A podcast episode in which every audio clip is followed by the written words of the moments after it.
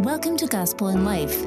Many people view the Bible as a series of disconnected stories or morality lessons, but in reality, the Bible tells one single beautiful story what's wrong with the world, what God has done to put it right in Jesus Christ, and how history will turn out at the end. Today, we invite you to listen as Tim Keller teaches on the central story of the Bible, our redemption and restoration. After you listen, please take a few seconds to rate and review our podcast. Your review can help others to discover our podcast and experience the hope of the gospel. Now, here's today's teaching from Dr. Keller.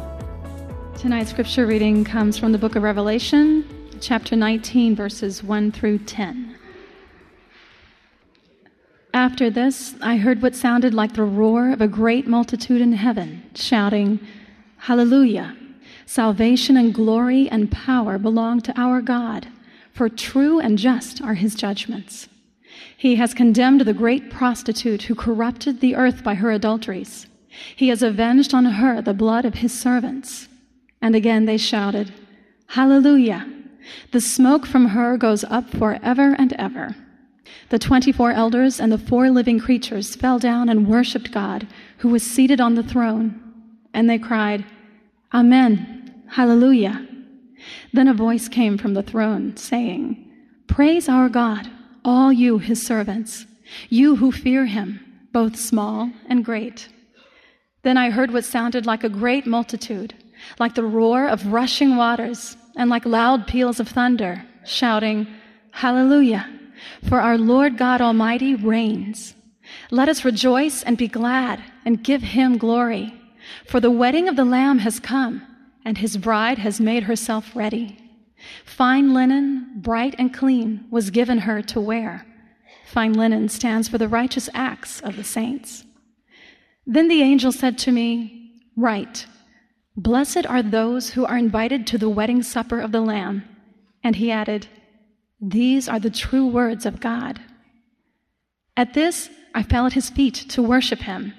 But he said to me, Do not do it. I am a fellow servant with you and with your brothers who hold to the testimony of Jesus. Worship God, for the testimony of Jesus is the spirit of prophecy. This is the word of the Lord. Now, for weeks, we've been tracing out the story of the Bible. We've said that the Bible is a single story about what's wrong with the world and with us, what God has done to put it right in Jesus Christ, and then how it all turns out in the end creation, fall, redemption, restoration. That's the story. And uh, for four weeks, we're actually going to the very end of the book of Revelation because, you know, all good, all well told stories are very careful to tie up all the plot lines. You don't want to get to the end of the story and say, but whatever happened to, you know, you want to know how all of the plot lines are wrapped up and even though we can't do that completely, when you get to the book of Revelation, you see you have a very, very perfectly told story because all of the plot lines of the Bible, all of the plot lines of the history of the human race, all the plot lines of your life find a happy ending in Jesus. They're resolved with Him. And what we're going to do for just four weeks is look at the way that happens here in the very last four uh, chapters of uh, John's Apocalypse, the vision of St. John, the book of Revelation. And the first vision is this remarkable, wonderful, uh, and yet strange vision of the marriage supper of the Lamb. Because in the marriage supper of the Lamb, you've got three characters, three persons, right? The three figures in the marriage supper of the Lamb are the prostitute, a lamb, and a bride. And if we look at this vision, we're going to see that this really is a wrapping up of the, of the whole history of the world. Because the prostitute represents the problems. What, what is wrong with the human race? The lamb represents the solution, what God has done to put it right. And the bride represents what we can be in Jesus Christ, what we can have through him. So let's take a look at these three things the prostitute and our problem, the lamb and the solution, the bride and the result, what we can be. First of all, in the very beginning, it talks about a prostitute, and actually, he has condemned the great prostitute who has corrupted the earth by her adulteries. And you need to go back into Genesis, uh, pardon me, into Revelation chapter 18 to understand this a bit, because in 18 we are uh, given a description of the city of Babylon, who's called the great prostitute. And Babylon represents human society without God in all of its violence, in all of its oppression, in all of its uh, uh, corruption. That's human society without God. And all of that awful stuff, all the cruelty, all the violence, all the injustice, here in chapter uh, 19, verse 2, is described as adultery. All human sin is described as adultery. And what we're being introduced to is one of the great themes of the Bible. That from the beginning to the end, we hear God continually saying this in the Old Testament as well as the New Testament. He says, I want to relate to my people, but I don't want to relate to my people merely as a king relates to his subjects or as a shepherd relates to sheep. I want a relationship with you the way a husband relates to a wife. I want a relationship with you that permanent because you know marriage is still the most solemn and binding of all human contracts. I want a relationship with you that comprehensive because of course marriage affects every part of life. But most of all, I want a relationship that intimate. I mean, even when you're a parent and you got a little child, you see the child naked, but the child doesn't see you naked. You see, it's in marriage and only in marriage that we are absolutely vulnerable to each other, and therefore, you know, until you're married, you're not, you know, if you're living together and you're not married, then you're actually, you haven't made yourself economically and legally vulnerable to the other person, have you? You've, you've held on. You might be making yourself physically vulnerable. You might be getting physically naked, but you're really not getting naked in any other way. It's in marriage where both parties are absolutely vulnerable to each other. They know each other, they love each other, they care for each other, they're loving each other to the degree that is impossible anywhere else. And God has the audacity to say, that's the kind of relationship I want with you. And that's the kind of relationship with God that you were built for. Now, look, I, I, there is no other religion that dares talk about a relationship with God like this. I've looked. And once you grant that, once you grant what the Bible says, that that's what God wants and that's what you were built for, that kind of relationship, then that tells you something about the nature of sin that no other image can tell you. In other words, unless you understand this aspect of what God wants for you and with you, unless you understand that God doesn't just want to be your king and want to be your shepherd, but wants to be your spouse, your lover, if you don't understand that, there's some things you'll never understand about sin that you only understand when you reflect on this image. Sin is adultery. In other words, we learn two things here about sin and what's wrong with us. We learn something unique about what sin is and what it does when we think about this metaphor. First of all, what sin is. What we learn here is sin is loving anything more than God giving anything the title to your heart more than God, making anything more central to your imagination and your emotions than God. And that's sin. Because, see, what God has said is, I don't want you just to obey me like a king. I don't want you to just rely on me like I'm a shepherd. I want you to love me supremely as I have supremely loved you. And if you love anything more than God, it's sin.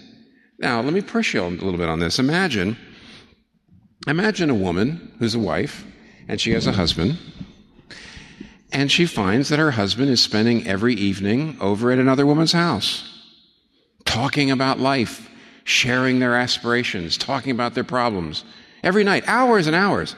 And he's also taking long trips around the world with her. And so finally the wife confronts him. And he says, I don't understand what you're so upset about. You know, you have, you know, I'm legally your husband and I pay the mortgage. You have my name. You have my money.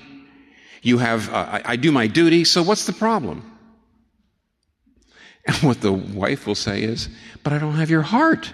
And if I don't have your heart, what kind of marriage is a marriage that I have all the other things and, and some other woman has the title to the deepest affections and love of your heart? And, and so I get here. So there's the illustration, and you're saying, what kind of idiot would a man be to say, I don't know what the problem is? Well, look to thyself. Because do you go to church? Are you baptized?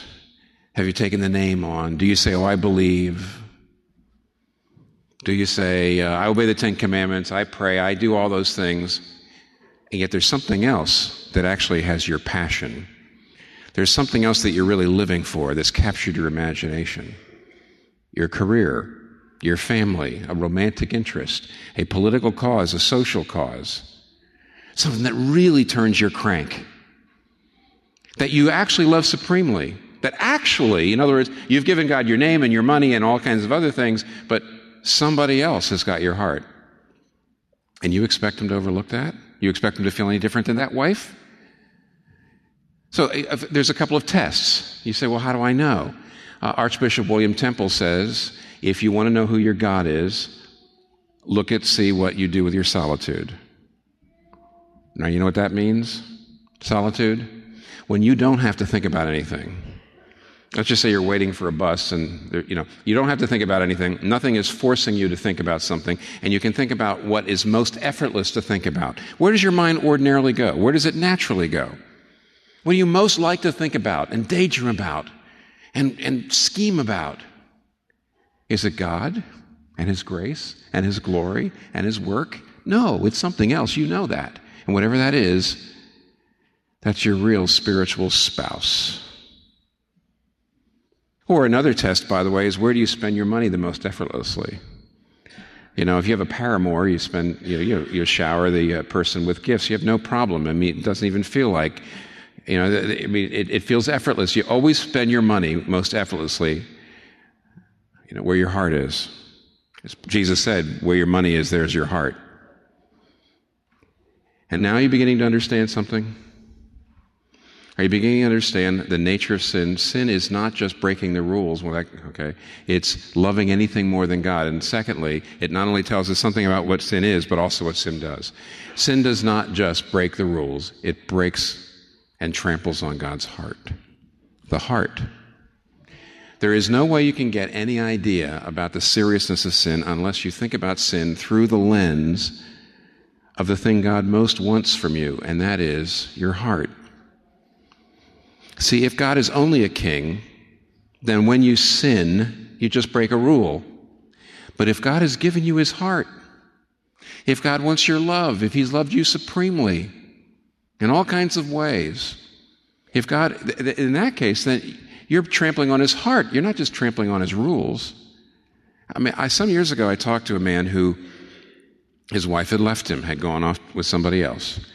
And, um, you know, one of the things you can do when that happens, in order to, you might say, uh, cauterize the wound emotionally, you know, one of the ways to sort of stop the bleeding is to hate her you know, just, just hate her. Well, he couldn't do that. He didn't want to do that. He actually forgave her, and, but she left, you know, and therefore, it can, it, every time he, he would walk by a picture of her in his house, it was like a knife in the heart. And eventually, because he loved her and because she had betrayed him, uh, he had to do what he didn't want to do, and that is put all her pictures away. And then it was, he had a little bit more peace. But you know, God doesn't put our picture away. He's omniscient, He's omnipotent, He's omnipresent, and He sees us.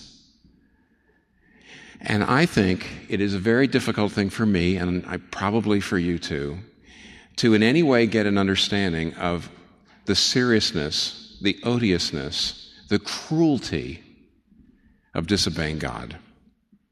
You'll have no idea about how serious it is unless you see this. It's not just breaking the rules, it's breaking his heart. Now, so when you see the prostitute, you see the history of the human race, the fatal attractions. We put ourselves in the arms of other things besides God, and as a result, they are fatal attractions. See, there's, it's one thing to be friends with somebody, it's another thing to go to bed with that person. That changes the relationship, doesn't it? And it's one thing to be friends of your career, spiritually speaking, it's another thing to go to bed with it. It's another thing to say, this is what turns my crank. This is what makes me feel like I'm a person. This is where my identity comes from. Huh. See. Be friends with your career. and it will be friends with you. Go to bed with your career, and it'll drive you into the ground. It's a fatal attraction. See, until you understand this image, this understand this aspect of what you were made for and what God wants from you and what God seeks with you and what you were built for, you won't understand the nature of sin. So that's the first thing. Spiritual adultery, that's our problem. Second thing we learn, though, is the solution the lamb. Now, so the prostitute, and now the marriage supper of the lamb. Now, when you have a prostitute, who's obviously in this imagery is a female human being, and you have a bride, which is obviously a female human being, what are we doing with an animal here in the middle? You know, it seems like a mixed metaphor. Well, it is a mixed metaphor. It is a mixed metaphor, all right. But you know why? Because the only thing that will turn us from a prostitute into a bride is the blood of Jesus Christ, and the lamb is a sacrificial animal. Most Christians, even pastors, struggle to talk about their faith in a way that applies the power of the gospel to change lives, especially in our skeptical culture. Tim Keller's book, Preaching Communicating Faith in an Age of Skepticism, is a guide for anyone who wants to become more effective in communicating about their faith, pastors and laypeople alike. Drawing on his years of experience, Dr. Keller will help you share your faith in a more engaging, passionate, and compassionate way from the pulpit or in the coffee shop. Preaching is our thank you for your gift to help Gospel in Life share the hope of Christ's love with people all over the world.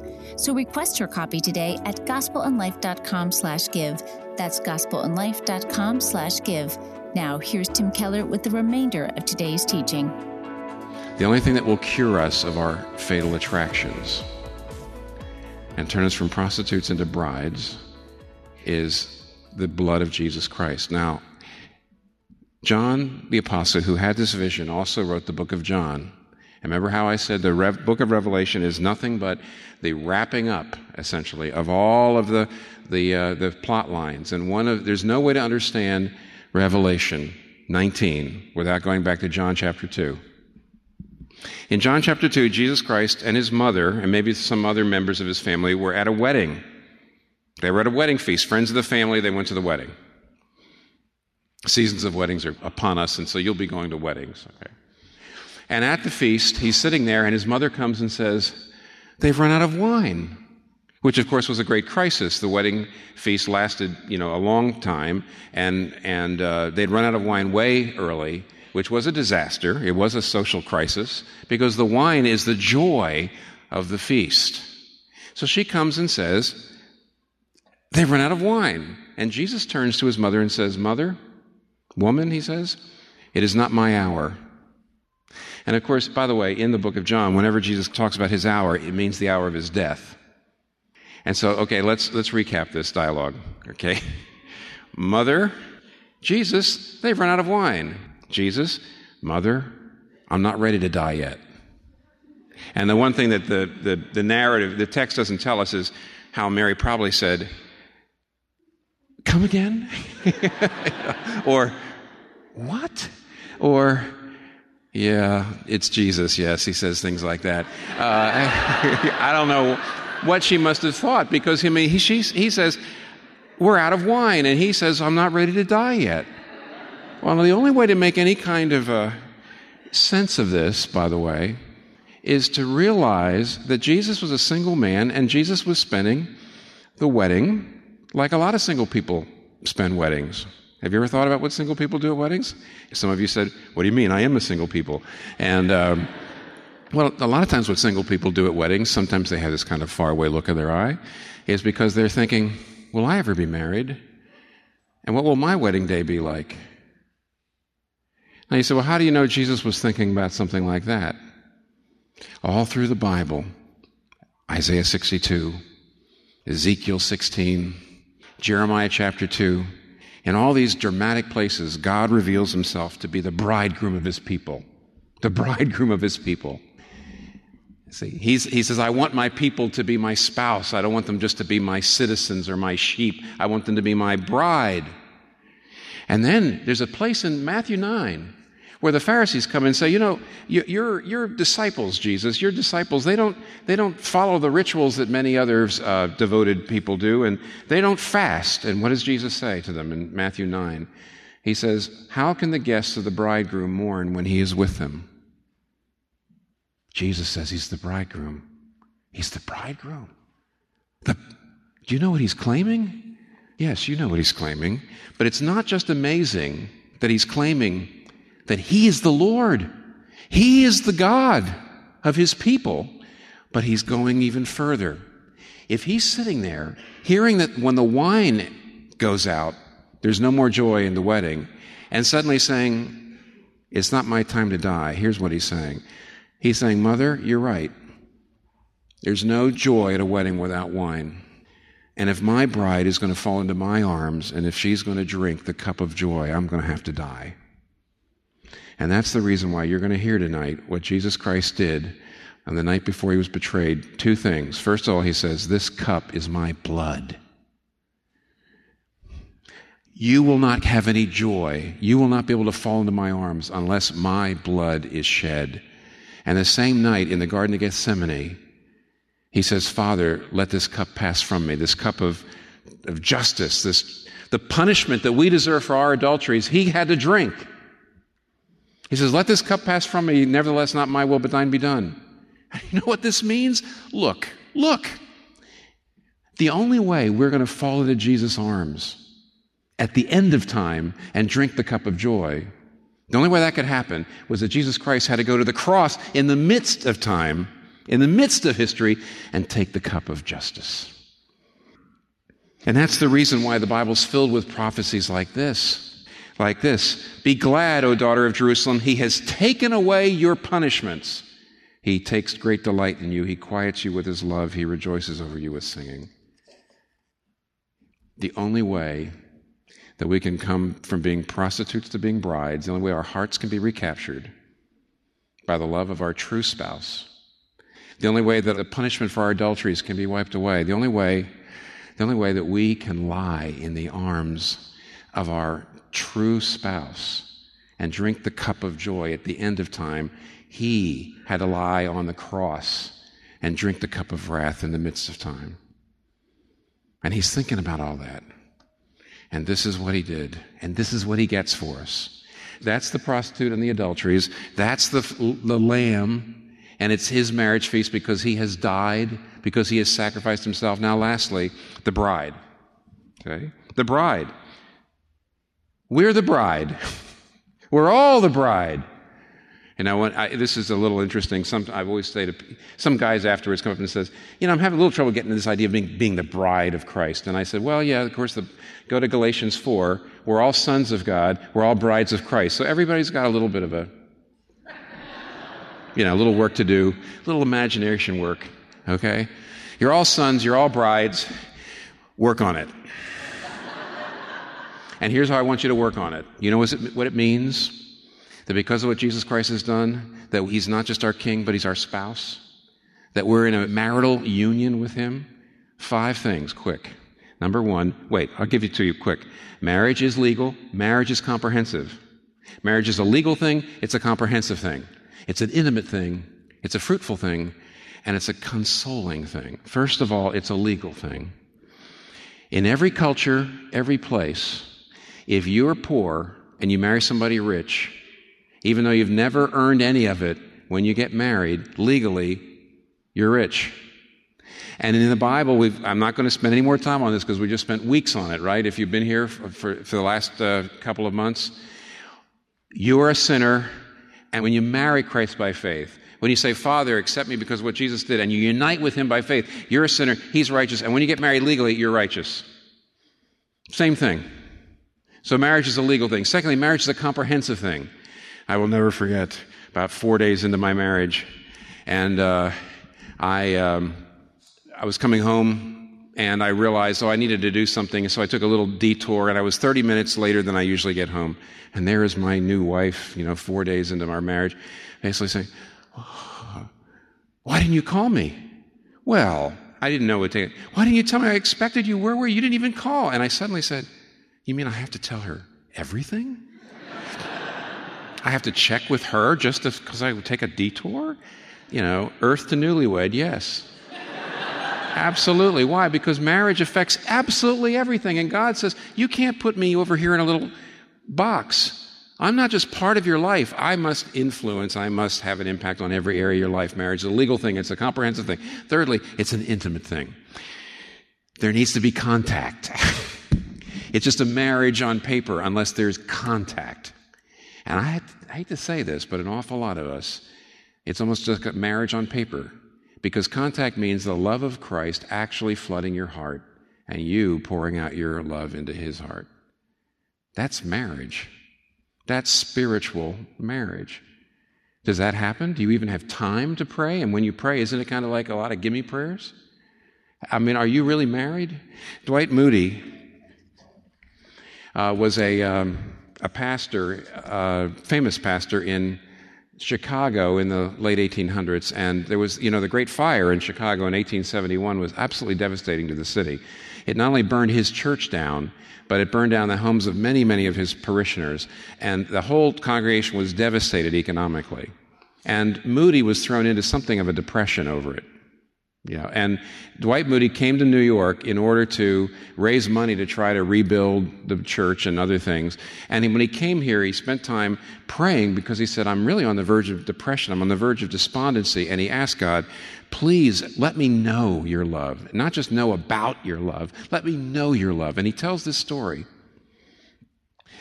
He says, Well, one day in the city of New York, on the streets of New York, oh, what a day. I can hardly describe it. I seldom refer to it. It's almost too sacred an experience to name. I can only tell you this that I had such an experience of his love that I had to ask him to stay his hand, to stop. I would not now be placed back where I was before that experience if you should give me all the world. I should not now be placed back where I was before that experience if you'd give me all the world. He fell into his Savior's arms. He'd never been there, really. Marriage is a legal thing, marriage is a comprehensive thing, marriage is an intimate thing. Fourth, marriage is a fruitful thing. If you really experience His love, and by the way, this is, this is a biblical idea. You go, to, you go to Romans 7, and it says, if you put yourself into the hands of Jesus Christ, fruit, you bear fruit to Him. What is that? What is that? See, if you put yourself, if you have a marriage on paper and there's no contact, there ain't going to be children. But if you put yourselves into each other's arms, children are born into the world. Now think about this. In fact, Romans 6 says, Do not offer your body to sin as instruments of wickedness, but rather offer the parts of your body to Jesus as instruments of righteousness. You are to belong to him who was raised from the dead in order that you might bear fruit to God. Here's what it means. If you, let's, let's go back to that illustration before. If your career is not just your friend, but is actually you're in bed with your career, as it were, spiritually speaking, what's the fruit that's going to be born into the world through you? You're in your career's arms, and fruit's coming. Workaholism. See? Overwork, strain, maybe ethical compromises because you've got to do, you've got, you, you've got to be successful. And no time for anybody else. But put yourself in the arms of Jesus and know his love and the kind of poise and the kind of, of joy that comes from that. You're going to have time for people. You're going to have the humility to give, to, to, to, to uh, reach out to people who otherwise you would feel superior to. You're going to have the desire to reach out to people. It's his fruit's going to be born into the world through you as opposed to that fruit. So, marriage, lastly, look, marriage is a legal thing, marriage is a comprehensive thing, marriage is an intimate thing, marriage is a fruitful thing, and lastly, marriage is a consolation. Uh, Ed Clowney, when he preached a sermon on John chapter 2, where Jesus Christ is sitting in the midst of all this joy, and he's thinking about going to the cross. So everybody's happy, and Jesus is sad. And Ed Clowney says Jesus sits in the midst of all that joy, sipping the coming sorrow, so that you can sit in the midst of all the world's sorrow and sip the coming joy. Jesus sat there in the midst of all that joy and was sad because of the future. And you can sit in the midst of the worst sorrows and be glad because of the future. Marriage is a consolation. And here's the irony of the whole thing if you have a good marriage, then you better love Jesus more than your spouse, or you're going to ruin your marriage. You're going to make your, your spouse into an idol. You're going to put pressure on your spouse that nobody can bear. But if you're in a bad marriage, then you better love Jesus more than anything, because then you're going to have a consolation that'll help you get through it. And if you want to be married and you're not married, you have to make Jesus your spouse, and then you're going to be able to get through it. Because listen, whether you have a good marriage, a bad marriage, no marriage, and you want the marriage, listen, there's only one spouse that will ever really fulfill you. Do you believe that? There's only one marriage feast that will ever give you the joy your soul needs.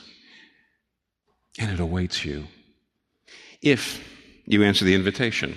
Because here it says, look, it says, And then the angel said to me, Write, blessed are those who are invited to the wedding supper of the Lamb. Right. You know what that is? That's the invitation. It's gone out. Are you going to the feast? You say, What invitation? The gospel's the invitation. The gospel is the invitation to the feast. Have you RSVP'd? That's believing. So the gospel comes out, it's your invitation to the feast. And here's how you RSVP you believe in Jesus Christ. That's your way of writing back saying, Thank you, I shall surely come. Let's pray. Our Father, we thank you that now we're able to pick up the cup of joy because your Son picked up the cup of sorrow. We thank you, and we ask that you would help us understand what it means to be united with Him in love. We pray in Jesus' name. Amen. Thank you for joining us today. If you were encouraged by today's podcast, please rate and review it so more people can discover the hope of the gospel. Thank you again for listening. This month's sermons were recorded in 2009 and 2016. The sermons and talks you hear on the Gospel in Life podcast were preached from 1989 to 2017 while Dr. Keller was senior pastor at Redeemer Presbyterian Church.